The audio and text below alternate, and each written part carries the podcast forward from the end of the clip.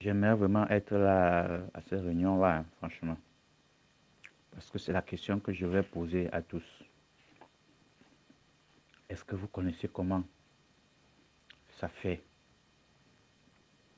Vous travaillez, vous donnez toute votre âme, tout votre cœur, toute votre force, tout votre physique. Vous vous... Après, tu te rends compte que après tous ces efforts que tu as fait pendant le coronavirus, tu reçois une lettre de déportation. Qu'est-ce que ça peut faire? Quels sont les troubles que ça peut nous causer comme psychique? Alors c'est comme ça que le pays va nous remercier Point d'interrogation.